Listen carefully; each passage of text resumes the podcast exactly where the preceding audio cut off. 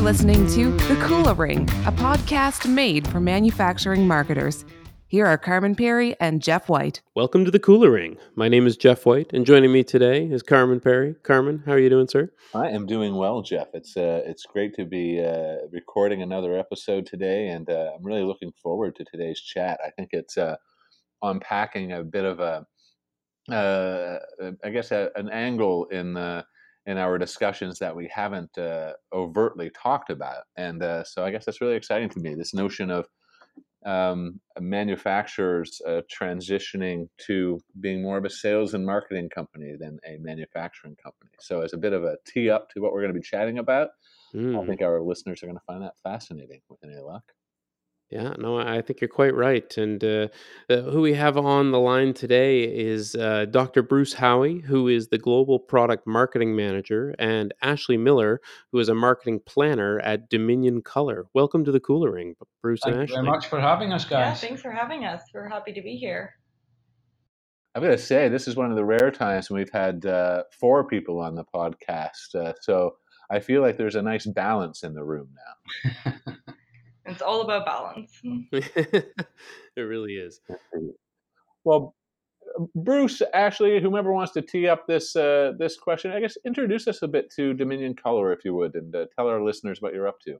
Yeah, so uh, DCC or Dominion Colour has been around since 1946. Um, actually, bizarrely, we started off as a wallpaper company, uh, and then they started to make their own color for the wallpaper but realized quite quickly that they could make more uh, more money from uh, making the actual color than they could from the wallpaper. So they they switched strategies, and um, yeah, that's when the, the beginning of the company was incorporated.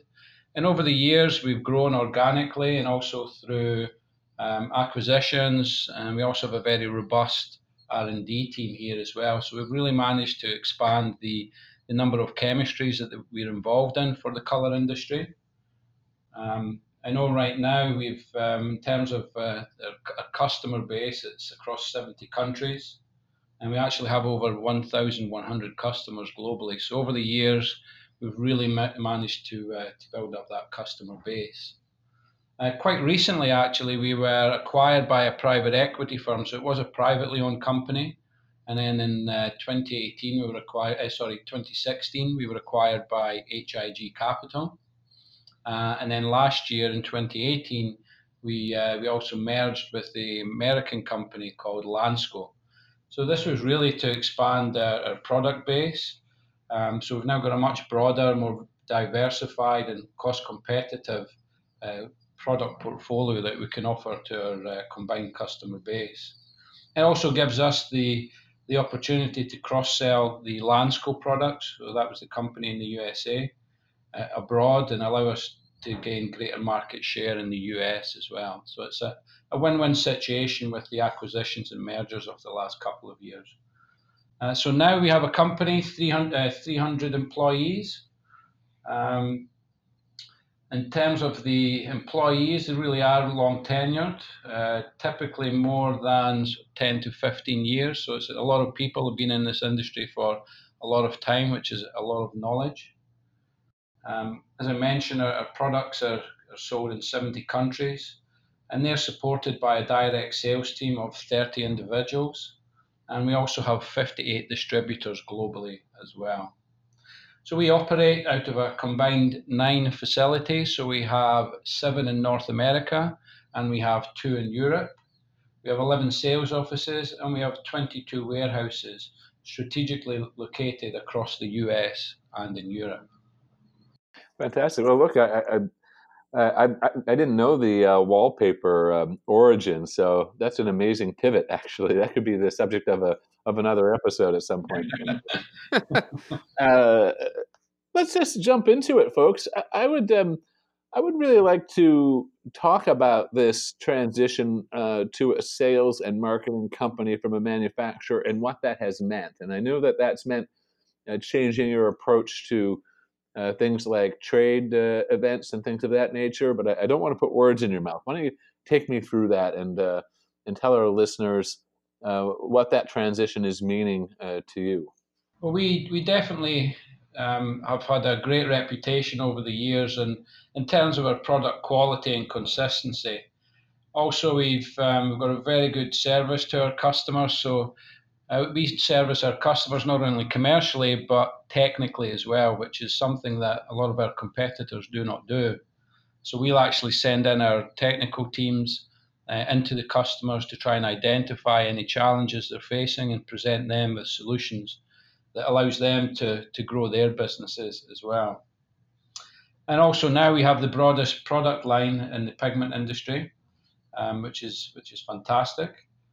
Um, so yeah, it's um, how that works in with the distributors now is um, in terms of our, our training and our guess our relationship with the distributor. So we're training them much more on our products, um, new products, old products, where to sell each individual product or where you could sell a group of products together. Uh, so I might go into the distributor, for example, and um, do some product training there, then go to the customers and do a technical sell. Um, whereas before we didn't do as much of this, so that the customers knew about the quality of our products, but they didn't know about the, I guess, the marketing aspects behind the products. You know, what benefits could they provide? So by having us going in there and really promoting all of these products, it's um, it really is helpful to understand the uh, the varying products that they can use in their applications. Bruce, um, just just for the sake of our listeners, can, can you uh, let us know exactly who those customers are that are that are buying Dominion Colour pigments and products? For sure, yeah, we we sell primarily to the coatings, plastics, and inks industry. Um, so coatings, there are numerous. You can have architectural coatings, automotive, powder coatings, coil coatings, which all serve a, a different purpose. Um, then in plastics industry, you would have uh, you've got various different polymers. So for each polymer, you may have to use a slightly different pigment. Um, because each pigment it not only provides a certain shade to the to the product it's been applied to, but also technical properties. Uh, so we really have to marry up not only the coloristic aspects, but also the performance attributes of the finished product. I hope that there are at least a few listeners who are like me that are thinking, geez, you know, we didn't even know this existed. we yeah. just thought paint came in a can. Yeah. yeah. No, I, when I when I studied for my PhD, I was working in a restaurant, and a gentleman asked me what I was doing. He said, "Why do you need to do that? Doesn't color just exist?" and this seems to be a kind of notion that a lot of people they don't really realize it. They just think they buy a, a can of paint and that's how it comes. They don't understand the technology behind that. I, I thought one of the really interesting things that, that we spoke about before the show was this idea that there is actually a place in uh, I think you said Florida, where um, pigments are tested for weather fastness, and there are vast fields of, of just color chips. Yeah, that's correct. Yeah, so we would send down a, a paint panel, um, maybe a couple of inches wide by three or four inches tall, and it would be a, a spray paint application onto the panel.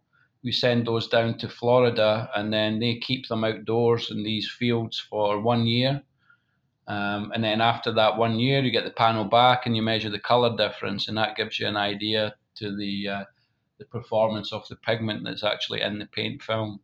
Fascinating. So yes, there's vast. I don't know how big the fields are. I've seen some of the photographs, and it does look uh, rather large. Everybody probably thinks it's just the guerrilla marketing installation for Pantone or something. Are, are you allowed to say Pantone on this podcast? I think so, yeah. the change towards a, a, more sales and marketing company has also meant for us a digital marketing presence. So, about a year and a half ago, we didn't have any social media. So now we have our Facebook, Instagram, LinkedIn, Twitter, and YouTube, and almost all of them are updated daily with what's going on at our company, whether it's internal, if we're at a trade show, um, if we're, you know, having, uh, we're out to dinner, just activities that are going on, um, as well as it provides an avenue to promote our products.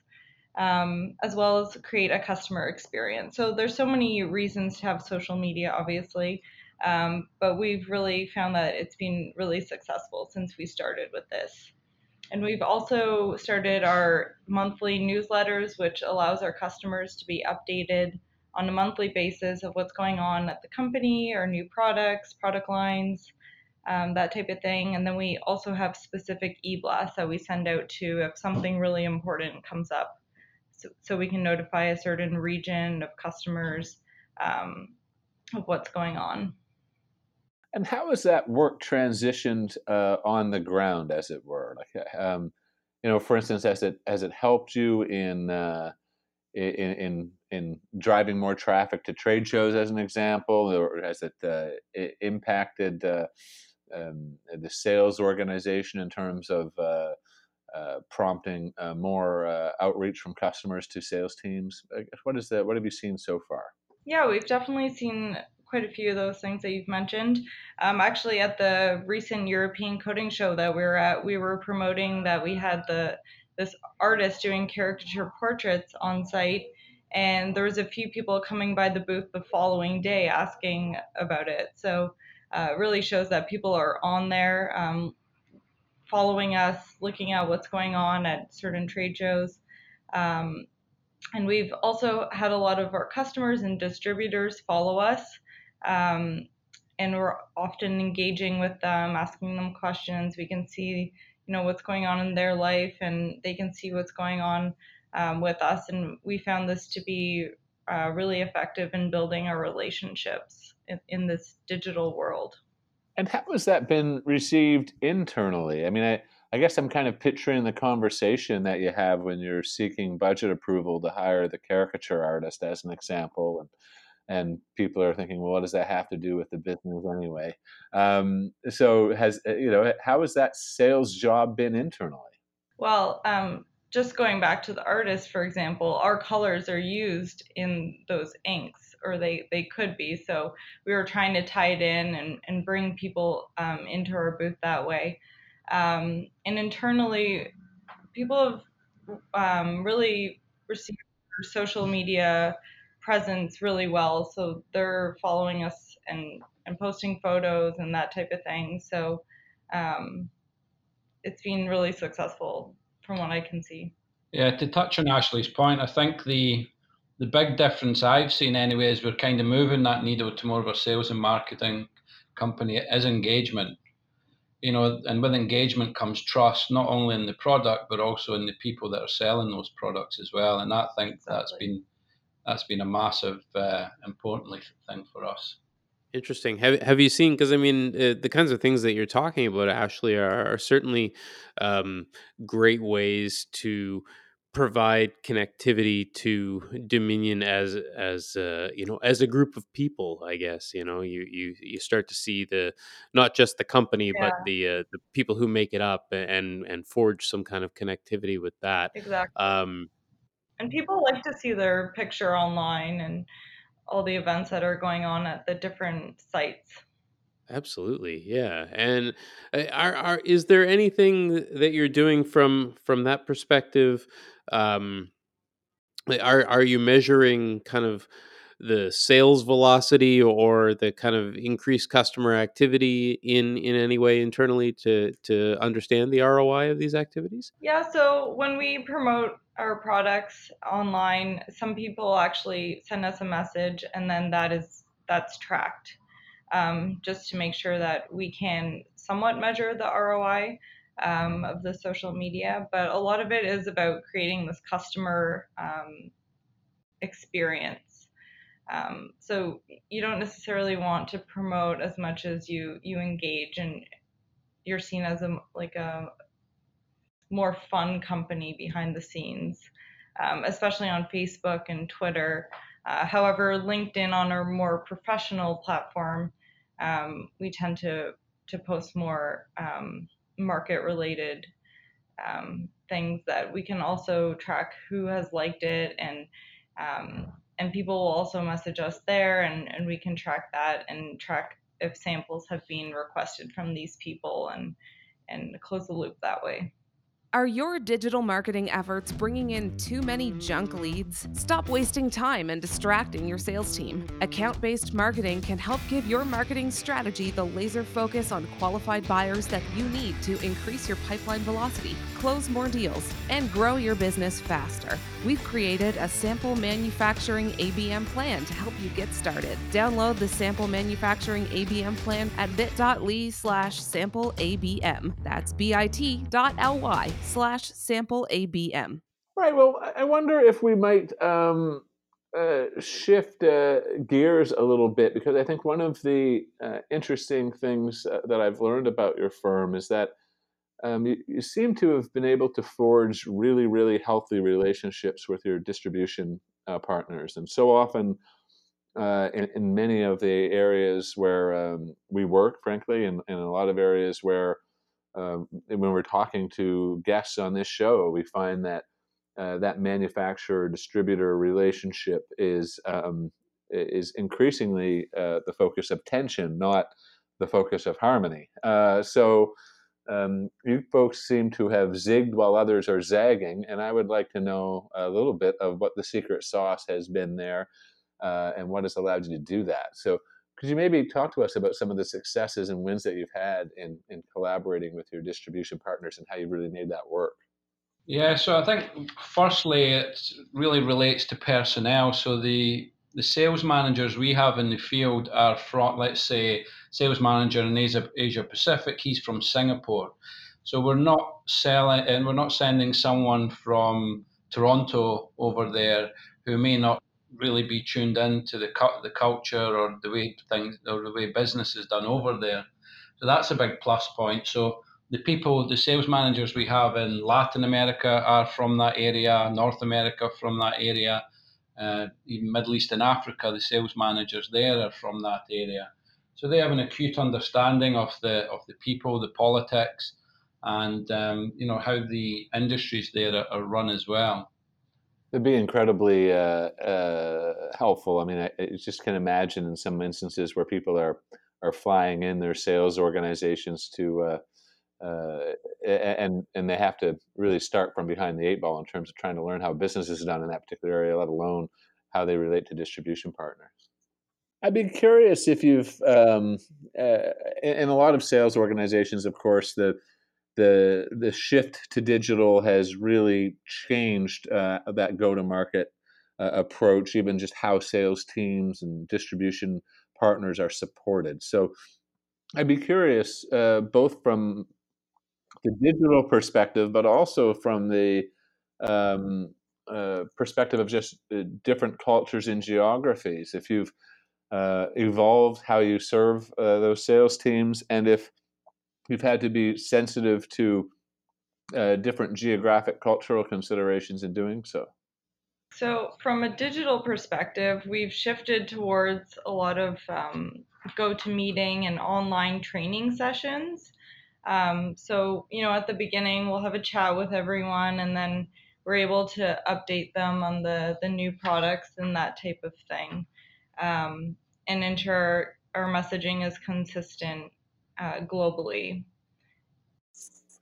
That uh, that's a huge change from uh, just a short number of years ago when everybody would be getting on a plane and trying to deliver that consistency in a uh, hundred different individual meetings. Yes, I believe before they would have large meetings where they would all get together and two or three days kind of thing. Yeah. Yeah, and now it's a lot more efficient because you can just do everything um, digitally and take an hour out of your day. And do you support folks differently depending on uh, where they're located? Have you had to evolve that uh, at all to take into account specific considerations uh, culturally or geographically? Yeah, we ha- we do actually. So in terms of our product range, we're um, we're, splitting that in, into three geographical areas. So North America, um, then it would be Europe, so both West and Eastern Europe, and then rest of the world. And that's just down to the um, the products that we can sell in those areas. So you know, it may be due to regulations. Um, also, the stocking situation. You know, where can we stock? How much? Uh, how many tons of product can we stock stock in each of these areas as well? So those are some big considerations that we have to take into place. Uh, and then from there, obviously, then we generate our brochures, our product flyers, uh, and all the support material that we have for the, the sales and distributors within that geographical area. Is that support material migrating digital as well? Yes, it's all available online. And uh, are the salespeople um, using the online versions of those assets in their sales conversations, or are you still uh, printing a lot of uh, flyers and catalogs and things of that sort? It's actually both. Um, it's a bit of a shift. It depends uh, on the salesperson. Um, I know that I know one salesperson. He's got like almost a suitcase which is full of these paint panels and plastic chips that he likes to take round because customers still like to see those types of sales aids. The brochures, it's moving more to the uh, the electronic versions, but a lot of guys they still like to have their hands on a brochure that they can flick through and maybe write some notes on um, regarding each of the products. Um, but yeah, we we also have a, a thing we call the mobile lab, which our sales managers have on an iPad. And in there, it has all our technical comparisons against their own products, competitors' products, and it also shows you the the depth and breadth of um, shades that we can afford uh, with all the different pigment chemistries that we now have on. So they're able to take that in front of the customers uh, and really do a kind of deep dive into exactly what the customer needs, not only in terms of shade but also in terms of performance attributes. So it may be solvent fastness, weather fastness, um, acid alkali resistance, chemicals resistance um, all these different parameters. I think there's something really interesting about this, and and maybe it's the former graphic design print geek in me that that is interested in it. But I, I always remember, you know, just the the differentiation between pigment color and pixel color, you know, and eh, and this isn't necessarily directly related to any of the things that we've previously talked about on the podcast, but I'm just wondering, you know, what is to some of to some of your customers, what is the the value to them? Do they do they need to still see in a lot of cases that physical pigment on on a substrate in order to be able to understand the the quality of the color, or is digital acceptable to most of the people you're dealing with these days? I'd say digital is acceptable at, at the initial level. So when the salesperson's going in and they, you know, this is the product because each pigment has its own individual color index. But within that color index, you may have shade variances. Um, so as a first step, you know, the iPad or the drawdowns are, are very good, but then they'll they'll obtain a sample. They'll test in their own system because whether it's a coatings, plastics, or inks manufacturer, they'll have very defined formulations that are more than likely proprietary. Uh, they'll use additives which are different from their competitors. So they really like to test in their own systems. And then the thing for us is once they come back to us with their test results, we then have to marry up our test results to theirs. So they may be seeing it slightly redder, where we're seeing it as uh, very similar. So we then have to uh, alter our test method accordingly so that we're seeing like for like with our customer fascinating. I mean, you you still can't, of course, where where this is the car, the product, the color is the product. You you can't get away from uh, from having to show that. I no because because you have to incorporate it into another medium. It changes the ball game, you know. So if you took one red and put it into a plastic and one into a coating, it might give different shades. Actually, that's why it's quite difficult to match up. Um, you know the the bumper on your car, which is plastic nowadays, and then the, the body of the car, which is metal, is actually a different formulation. So the colours to match up the bumper to the uh, the body will be slightly different. I had a white Honda Pilot at one point, and the bumpers always looked more yellow than the rest of the car, and it drove me nuts. Yeah, yeah, that's it exactly. So it's, I mean, that kind of color matching as well is, um, you know, that's it's very tough to do. Um, you would kind of think it would be easy, but it's just because the substrate's different, so you therefore get different effects. And of course, it wears differently, I suppose, too, to our earlier point around the Florida test uh, plots. Uh, you know, if it may fade faster or differently on plastic than it does on metal or what have you. I assume. Yeah, exactly. Yeah, and also the the ability of the the, the, the pigment, let's say, to bind to the surface would change as well. So you may see more stone chips on your bumper than you do on your body, for example. It just may be that the paint film is more robust than the uh, the plastic that's on the bumper. Very cool. Well, if any of our listeners are recently in a fender bender and they're wondering why it's going to cost five thousand dollars to replace a bumper, I don't know. Maybe this helps explain it a little bit. Makes you feel better about it anyway. well, I would just be curious. I'd like to kind of. I know we're getting towards the end of our time together here, and I, I, I'm just kind of curious if we can look five years out. Um, and I, I'm kind of wondering two questions. I'm wondering what it looks like, or when you know you'll be successful in making that transition to a more of a marketing and sales organization um, versus a, a, pure play manufacturing organization. I'm just I'm curious, kind of what uh, uh, key milestones you may have in your in your view that would tell you that you've you've knocked that out of the park. And I'd also be curious about what you uh, as you look ahead, what you think the future brings in this space, uh, and and how the marketing and sales apparatus is likely to evolve over the next while. Mm, it's a good question. Um, you know, in terms of how it would look, I guess um, certainly increased en- engagement. We've even been looking at things like ordering products online. Um, we know certain geographies may not prefer to deal with an individual, but you know now with today's modern technology, it's they prefer to go onto a faceless computer and order online, and they'd still be engaging with someone in the background. It may be myself, it may be Ashley, or or one of the sales guys via email in that sense, um, but it just gives them a, another option uh, to purchase our products. That uh, so you're seeing a potential evolution even on reorders. I would think uh, moving to more e-com would make some sense. Yeah, absolutely. Yeah, hmm. and it saves them time. You you know they don't have to go through a perhaps a a long conversation. If it's a sales guy, they may be you know trying to sell other products other than the ones that the, the, the customer wants. So if they go online, they can just purchase exactly what they want and then move on to the move on to the next one. Yeah, man, you got to watch us crafty sales guys. You know? are are any of your uh, distributors currently doing any sort of e-commerce? I've not seen or heard of any at the moment. Um, but I, I believe the Alibaba site has an e-commerce option for pigments and other yeah. types of chemicals, um, but not with not within our distributors. I don't no. believe. And, and we don't sell to Alibaba either, but we just we did notice when we were on the uh, on the web that they were selling pigments there. Hmm. You never know. Maybe in a few years' time, it'll be Amazon. You'll be able to get a 10, 10 kilo bag of yellow. There's an awful lot of people out there going yellow. Yeah, what? Exactly.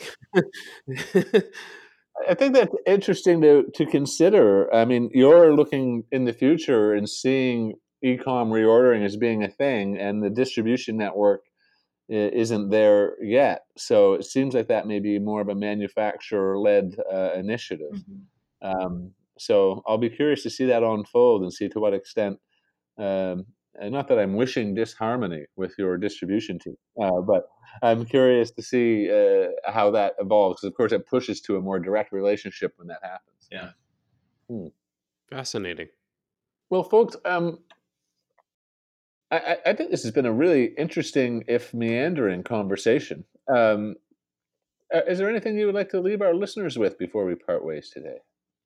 We've, we've covered pretty much all bases, I think. Um, and put you on the spot there. That was a nasty question. that was just that was just unfair. Yeah. well, I, I, Bruce, Ashley, I really take, thank you both for taking the time to uh, explore this with our listeners today and and and, and dive into uh, this um, this world. I, I, think it's just an industry that's incredibly fascinating, and uh, and the global footprint that you have and the apparatus that you have to bring it to market is uh, is truly impressive. So um, I thank you both for sharing your experience with us today. You're welcome. Thank you very much for having us both on today. Yeah, we're happy to be here. Wonderful. Thanks for joining us. Take care now. Thanks, guys. Bye bye. Thank you. Bye. Thanks for listening to The Kula Ring with Carman Pirie and Jeff White. Don't miss a single manufacturing marketing insight. Subscribe now at kulapartners.com slash the kula ring. That's K-U-L-A partners.com slash the kula ring.